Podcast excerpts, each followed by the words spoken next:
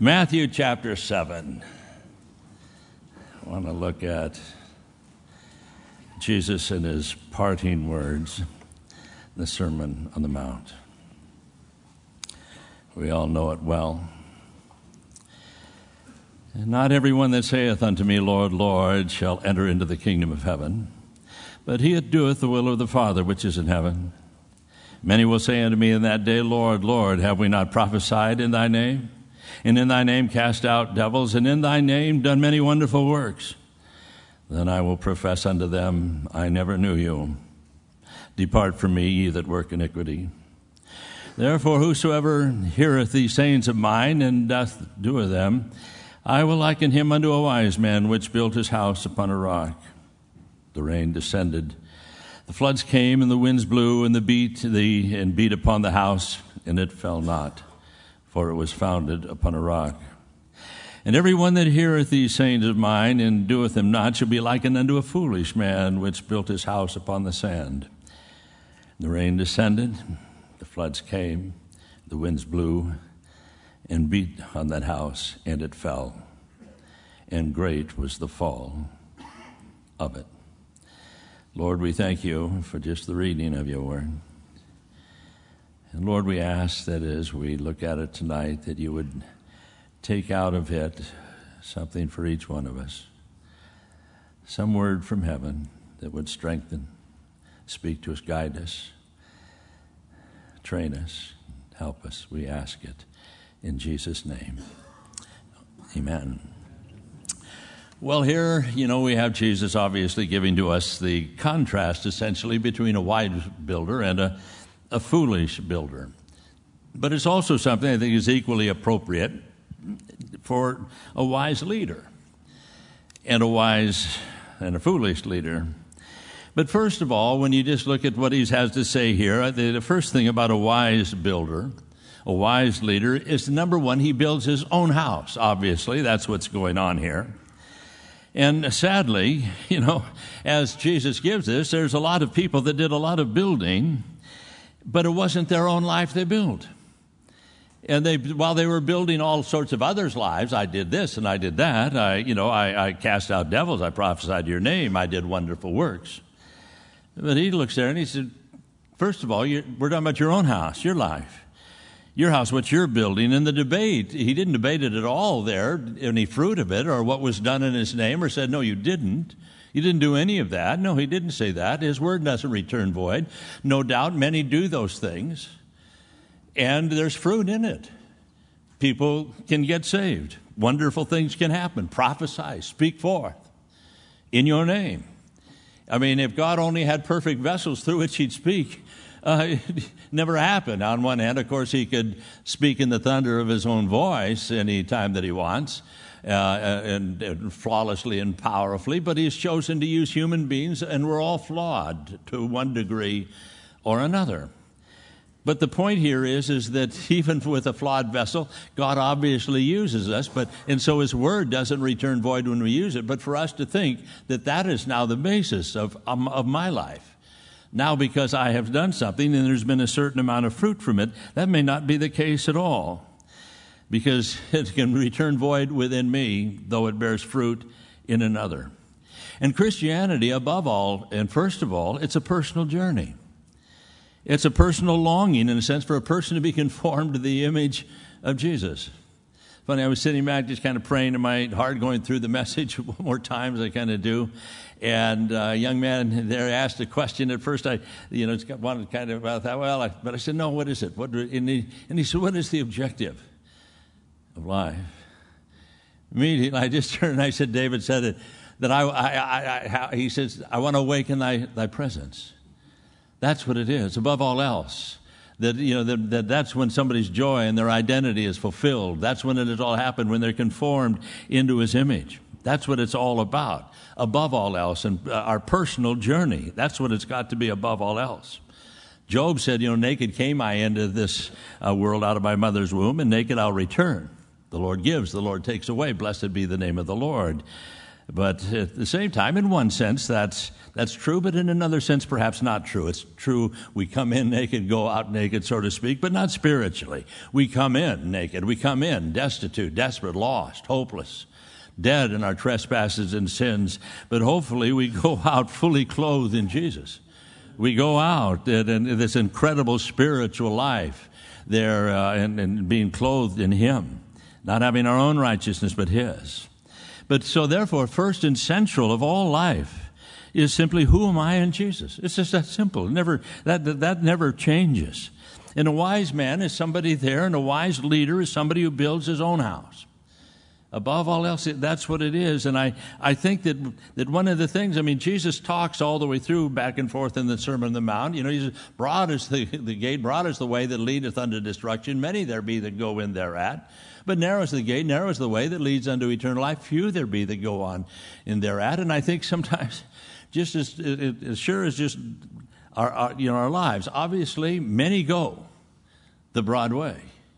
But the very most important thing of all is, what about my life? Where am I going? And the great disaster is, is that many, not only people, but many leaders also go the broad way themselves. They get tripped up and taken down on that disastrous road, one way or another, trying to broaden it out, trying to, you know, go the way that they want to. And whether it's wealth or women or, or, or it's, you know, lust of the flesh, lust of the eyes, pride of life, passions, possessions, position, whatever these things are that have always been stumbling and destroying and decaying human life since the very beginning, have always been around. And they, they, they take a toll not on just anybody's life, but also a leader as well, just as easily. In fact, sometimes I think this is happening now even more than ever. And the world, therefore, I mean, and right now it's being torn to shreds. We're looking at the last days, and we're looking at all of these things that the Bible talks about. And there's great stress on the entire planet. You don't have to be any great uh, news uh, you know, person to follow that and realize things are going on to a level of stress and strain throughout the whole planet. Every system seems to be stretched and struggling and fighting for survival almost. But also within all of this, there's a, there seems to be a major uh, failing and struggle that goes on within the church as well.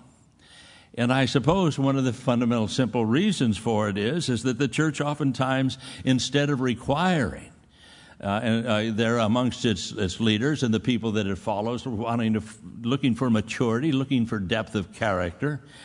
Oftentimes, we're seeing, particularly in many large uh, ministries, we're seeing that what is really sought after is talent. Uh, this, this, are they talented? Do they do it in such a way, in a fashion that is attractive and desirable to people? And there seems to be very little emphasis on character. It not it doesn't seem to be in demand like talent is. But the sad thing is, is that one day, uh, you know, talent, if it surpasses character, character rarely catches up. You look there, and and and, and uh, talent takes over, and, and and oftentimes destroys character. You look at Hollywood. You look at almost any realm where people have become successful. And if they're successful at it and they do well, and, and the world really thinks a lot of them, or athletics, baseball, basketball, football, tennis ball, give anybody that can do anything with a with a ball, and if they're great, so often they're incredibly talented, but you when you uh, watch them, their character is extremely flawed. It's immature. Talent is taken over. And, it's, it, and it destroys character, it seems. It doesn't really force it to grow. And because now they can be what they want to be based on talent. They can succeed, and the world will come to their doorstep and give them whatever they want. And here, you know, when they, there's so the result we're seeing as well in ministry. All around the world, you know, I don't even have to, you know, we, and not to, you know, Calvary, we certainly have our problems. Had them. We all know and, and love. I still love Bob Coy very much. But we know the disaster we've seen in, under our own roof. But or and you look at Hillsong, and if you've seen what has happened to them of late, whether Carl Lenz and uh, Brian Houston or Jerry Falwell Junior, uh, things Ravi Zacharias, James McDonald, Jim Baker, Jim Swaggart, the list goes on and on uh, that is going on. The Southern Baptists are having, it's, it, there just seems to be something across uh, lines. They're everywhere within ministry. Talent. somehow or another it's you know it's it's it's, it's sought after. But then it destroys, because talent seems to build up, but it builds up on sand. It builds up on the sand of human qualities. It thrives on self, self-ability, self-capacity. And one day, self, if that's a, if it's allowed to be built on that and built upon talent, you know, one day self, it recklessly breaks away from its moorings, and then, you know, and, and then all of a sudden it turns on its master and it destroys them. And down they go, and many are stumbled with it as well. But character builds up. Character is something there. It builds somebody itself on Jesus. Character isn't on the upward or you know thing like self wants to be. Character is built on going downward. As John the Baptist, he looks there, he wasn't worthy to unlatch Jesus' sandal. And he looked there and he says, he must go on increase, I must go on decreasing. I want more and more of him. There's got to be less and less of me. I'm the one that gets in the way constantly.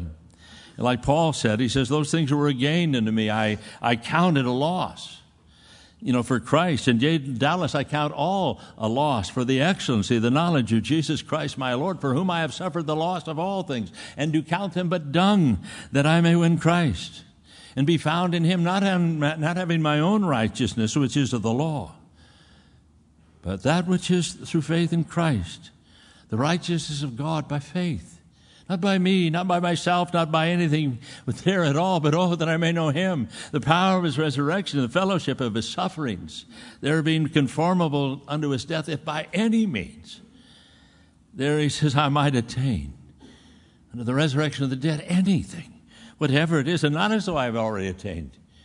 Immediately, even as he talks about it, mothers might look at him and think if there's anything about him at all. He says, no, I haven't, you know, there attained, or I'm already perfect at all. But he says, I do press on. I do press on. I do have something I want to apprehend, that which I am also apprehended of. He is apprehended me, and I want to apprehend him. He's after me, and I'm after him. Paul could say, that is what it is. But, brethren, I count not myself to apprehend, but this one thing I do, forgetting those things that are behind, reaching forth, I press on toward the mark of the prize, the high calling of God in Christ Jesus. And sadly, how often is it that we see this in life? We see this today as the mark, as the design and the desire. Alan Redpath used to say, it, it takes a crucified man to preach a crucified Christ. Oswald Chambers, you said the whole objective of the Christian life is to be lost in God. I've always loved that. It's one of those things that's just kind of, I don't know, just mystical in a sense, but almost about it, that I want to be lost in you. I want to just, just lose everything else. You know, let it all behind, and now just to be found in him, lost in him. And there is something, there were, you know, that God looks at us, and here when you see the Sermon on the Mount, what build upon and build your own house. You see, God looks at us, you build your character, I'll take care of your career. Don't worry about where you're going. Never think about and be concerned about any of that. Or as Jesus said, many will say unto me in that day, Lord, Lord, haven't I prophesied in your name? Haven't I cast out devils in your name? And haven't done wonderful works? But to think thereafter doing, spending your life. Somebody here has, has spent their career. Somebody here has spent a life doing this, building this house. You know, you got one on rock, one on sand. Maybe they had the same plumbers, electricians, framers, you know, all the, all the subcontractors, all the same. But one of them was built on a rock. One of them was built. But both of them, it, it, it, the costliness of it, the time, the energy, effort that went into it, but one of them was built on self. One of them was, uh, you know, there was somebody still trying to find themselves instead of lose themselves. There was still somebody trying to discover themselves, make something for themselves, some identity, something that seemed to be missing within them that wasn't Christ himself. And that's who I'm missing. That's what I'm missing. That's what I'm lacking. Rather than that, they build and build and put in sometimes great amount of labor. And on one hand, I think from God's perspective, they're no different than Hollywood or anybody else. Anybody, you know, whether they just didn't have a Hollywood script or they didn't have a baseball or a basketball or a football that they went around in. It was the truth. It was the gospel. It was the Bible.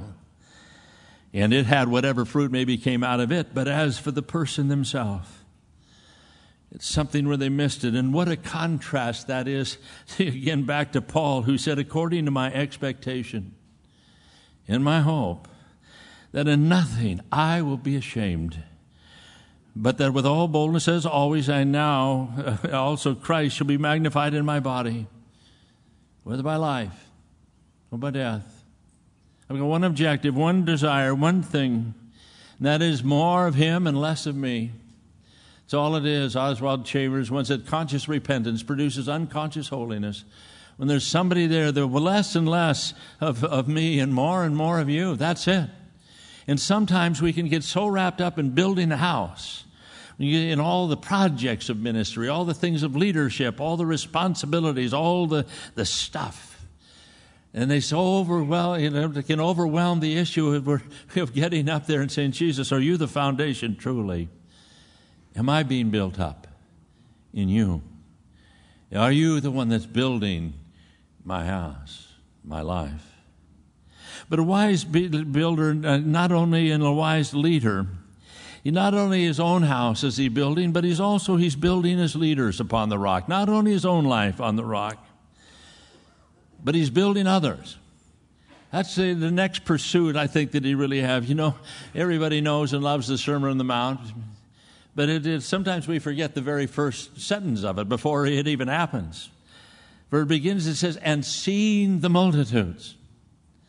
Here Jesus, looking out, seeing the multitudes, he went up unto a mountain. When he was set, his disciples came unto him, and he opened his mouth, and he taught them. He said, blessed are the poor in spirit, and blessed are they who mourn, and blessed are the meek, and blessed are they who hunger and thirst after righteousness. Blessed are the merciful, blessed are the pure in heart.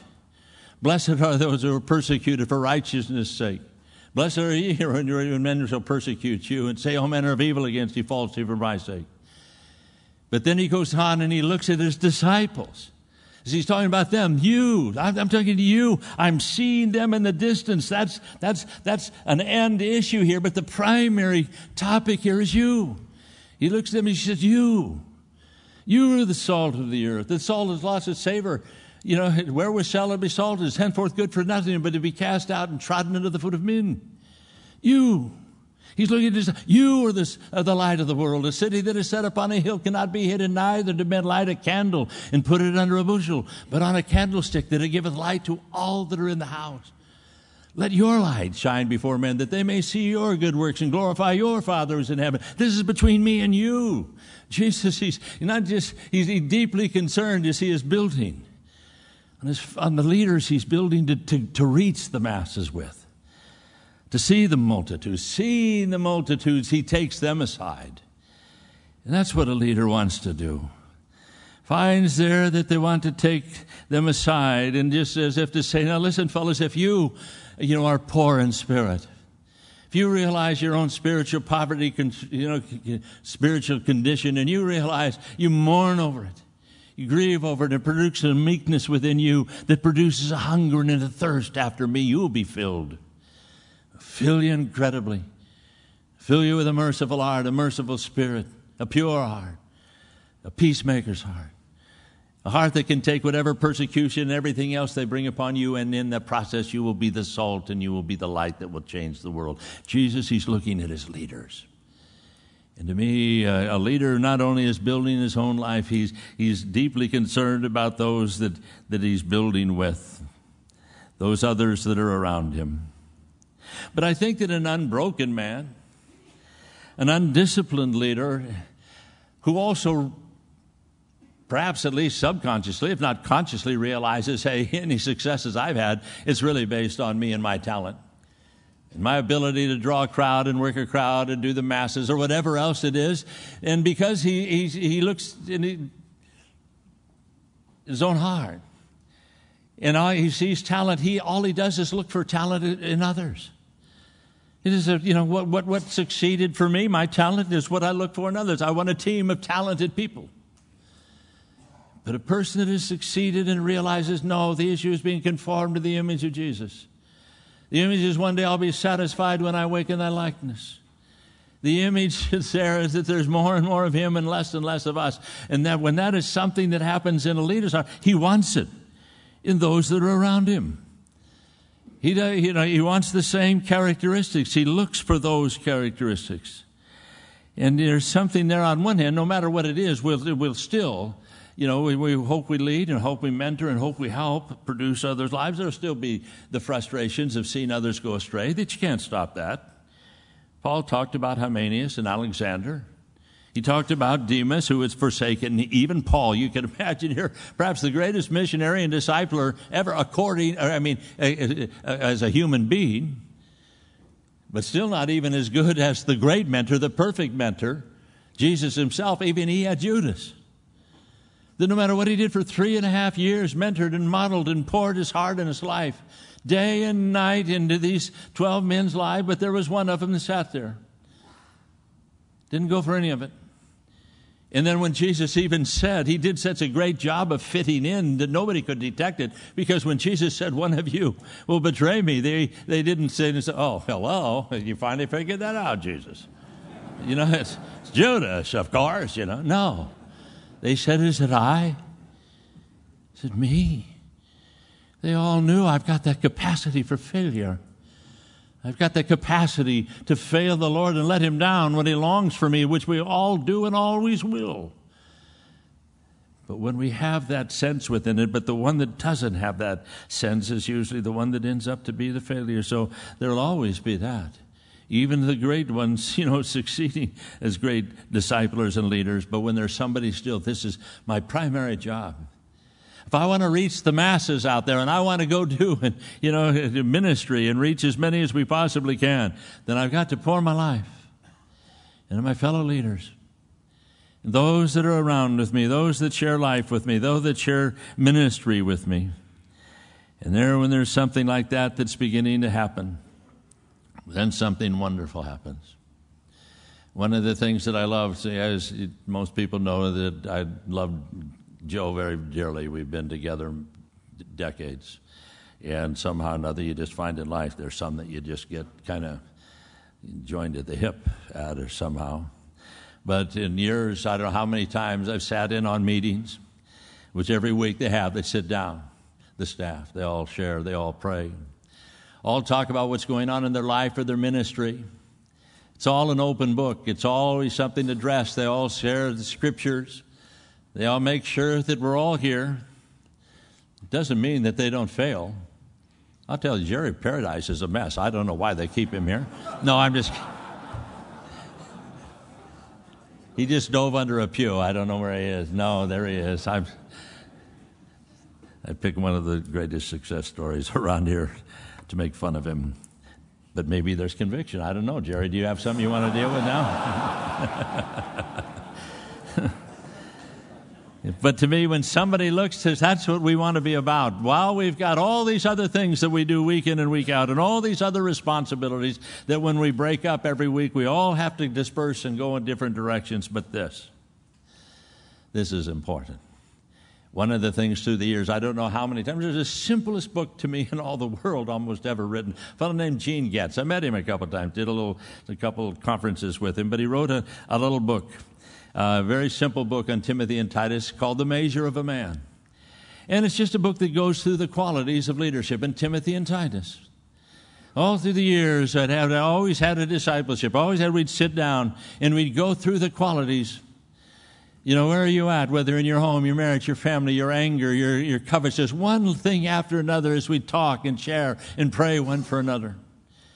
We're all sinners. Nobody is, nobody fulfills those things until Jesus does something in our life. I don't just decide to be this kind of a person. God, by his Holy Spirit, makes us that. He forms that. But as we pray and we seek, and God help us and build us, you can look at all those things. And somebody, you know, you know, you say, you're not a striker, and yet so often you've got that potential.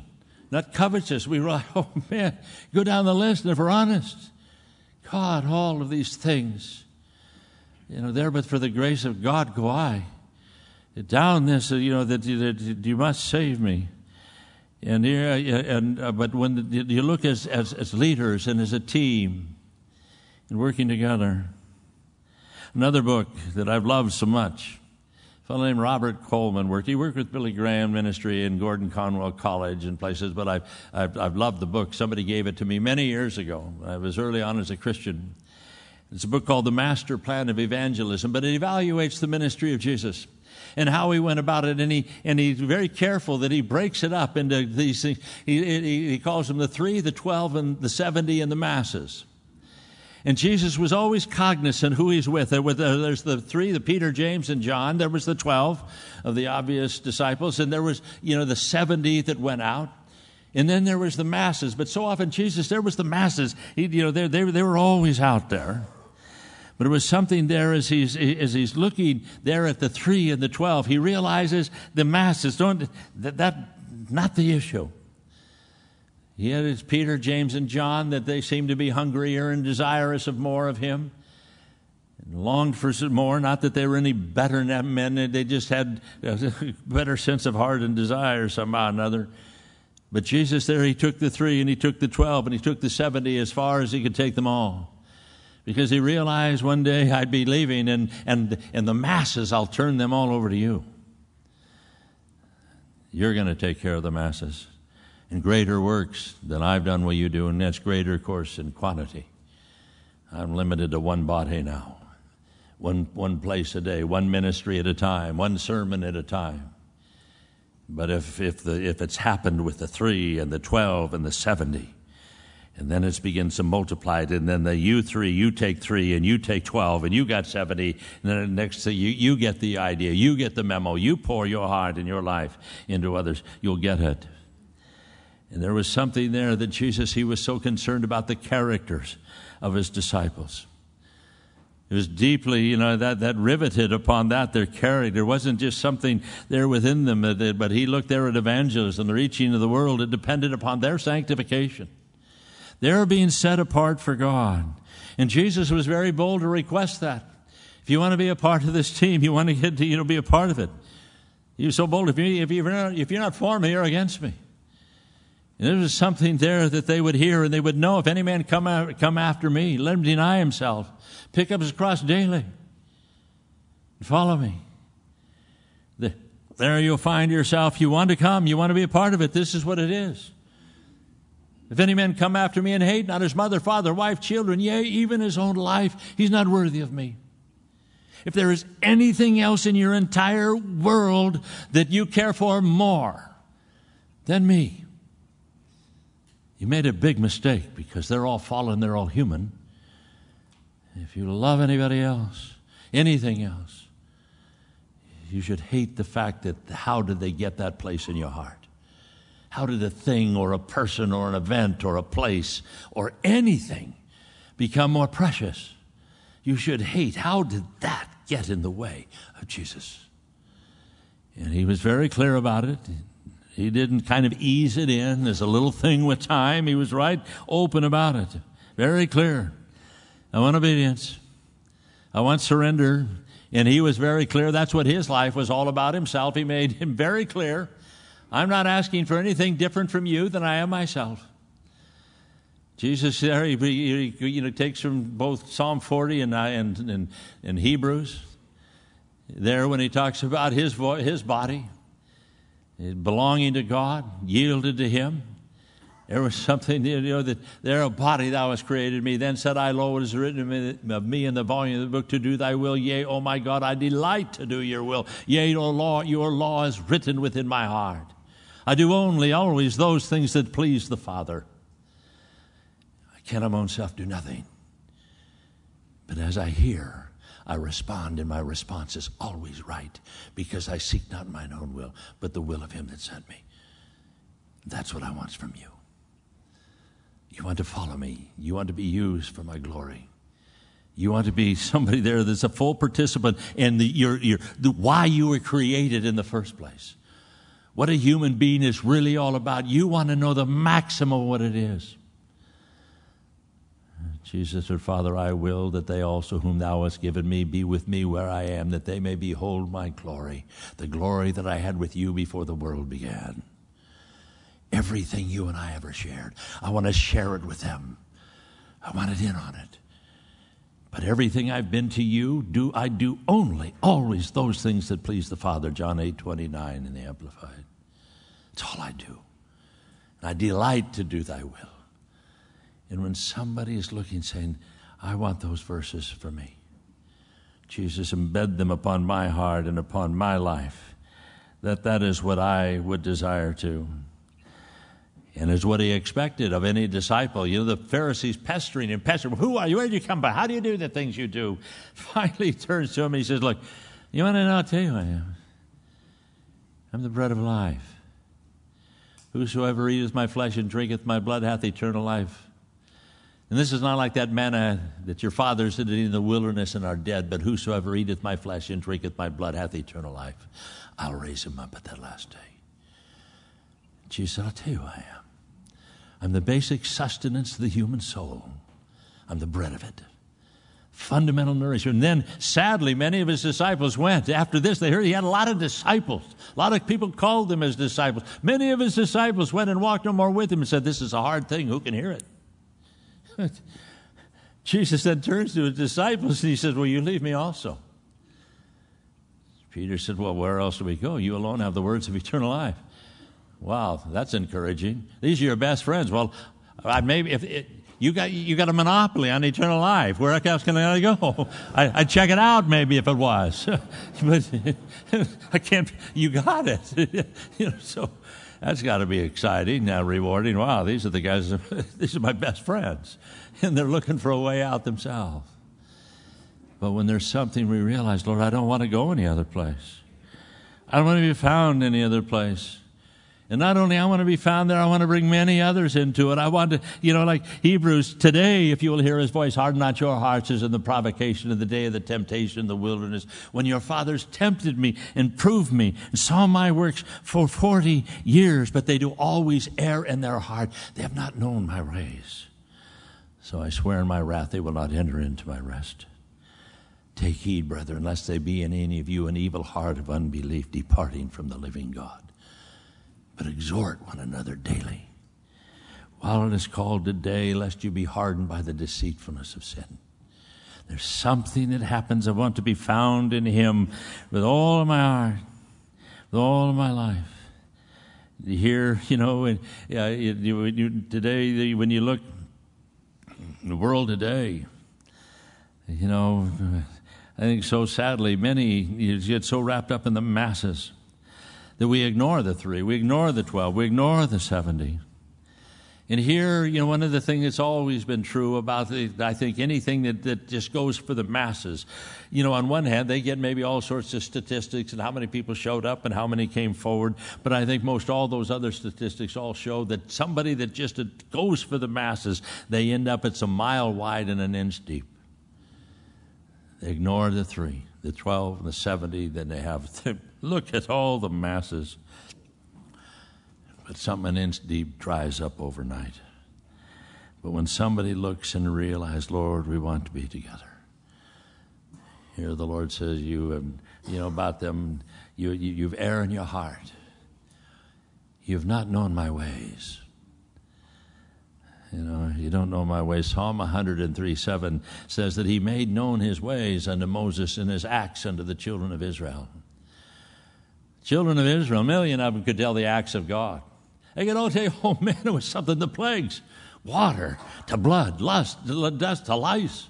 The plagues that he brought, I'm unbelievable. Opens up a river, walked through on dry land, clothes set up on the enemy. Water out of rock, manna out of heaven, quail out of the sky, opens up the earth, swallows an enemy, raises a rod high, Amalek's destroyed.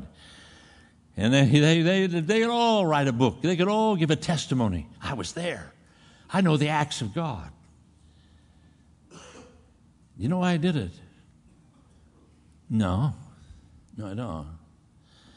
He made known his ways to Moses, his acts unto the children of Israel. Moses knew why. Moses knew what made him tick. And there's, there's something there. I mean, the masses, they all knew with Jesus. They knew his acts. I mean, they, they saw him. He, I mean, he calmed the seas.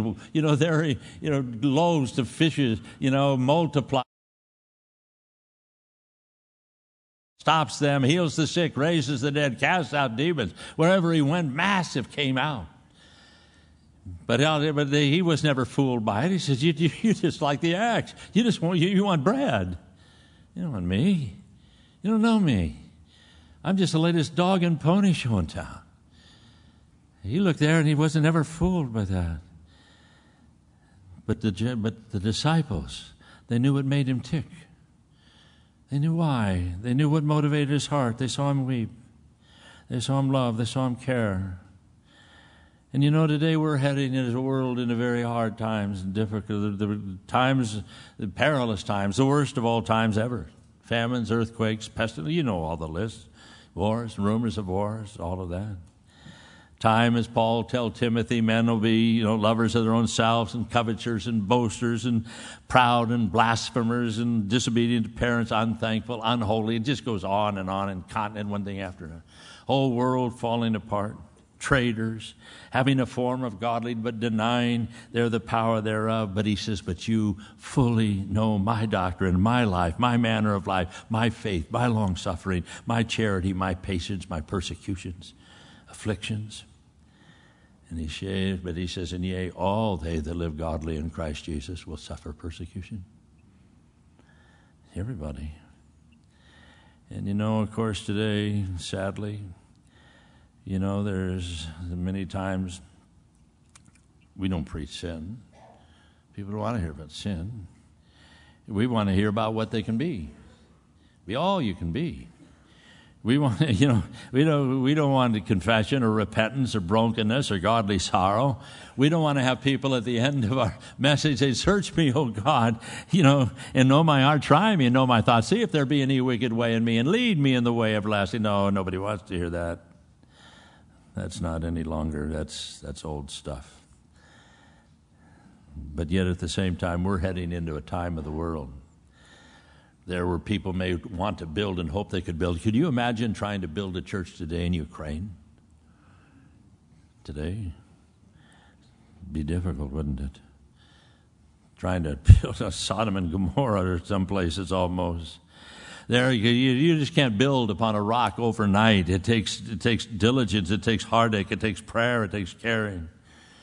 There's something there to build there. I mean, here, you know, anybody can build quickly and throw something up quickly on, you know, on the sand perhaps.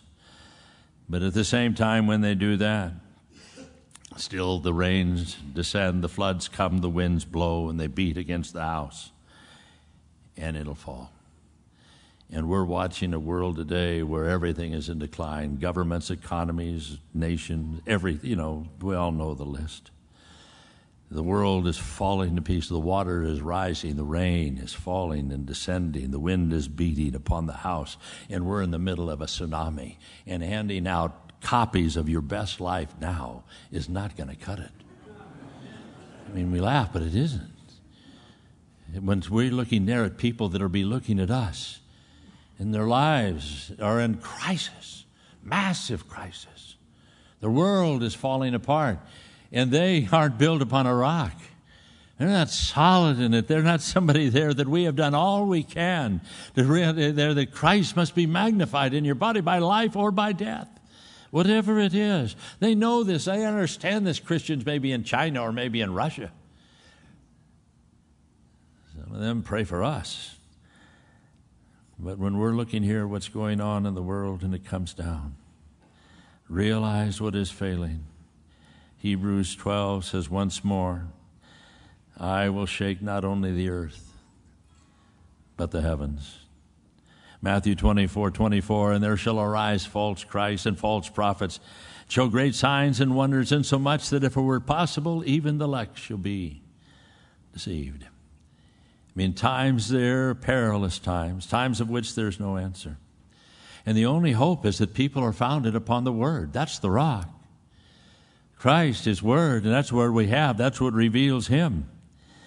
You know, and even the Hebrew or Psalms say He exalts His Word above His very name. And, uh, I mean, even, you know, anybody can take the name of Jesus and do whatever they want to with it.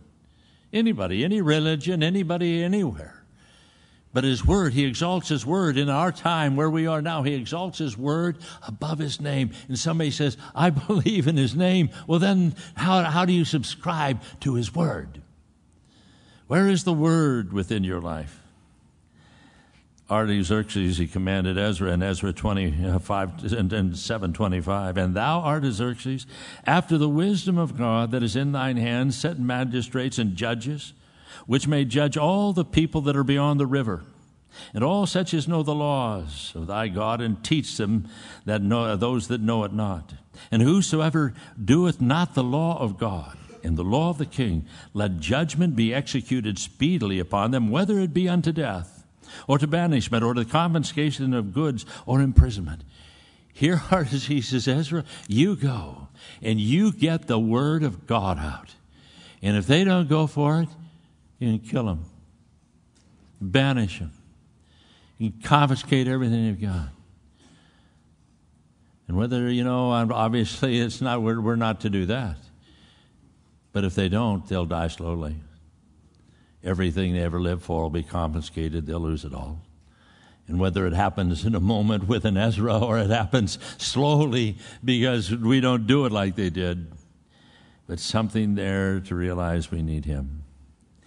And then one last thing, that somebody there, they not only build their own life and they also want to build others around them, but they want there to build deeply upon the Word of God and stay balanced.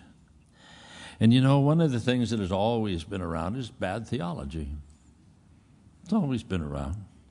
I know when I came in seventy-one on staff at Costa Mesa, and at the time there was a thing called beaming blessings, no matter what it was then or what it is now. But and then, you know, there was the manifested sons of God, and then there was the shepherding doctrine, and these things that came along, and through the years, just just all these different theologies, these different doctrines that came along, and whether it was uh, the positive confession or the Toronto blessing or the Hillsong stuff or one thing after another. One, it's, you know, I remember one time Chuck saying, we're dealing with one thing and trying to, and each one when they would come in, they'd stumble many, confuse many, or lead people astray.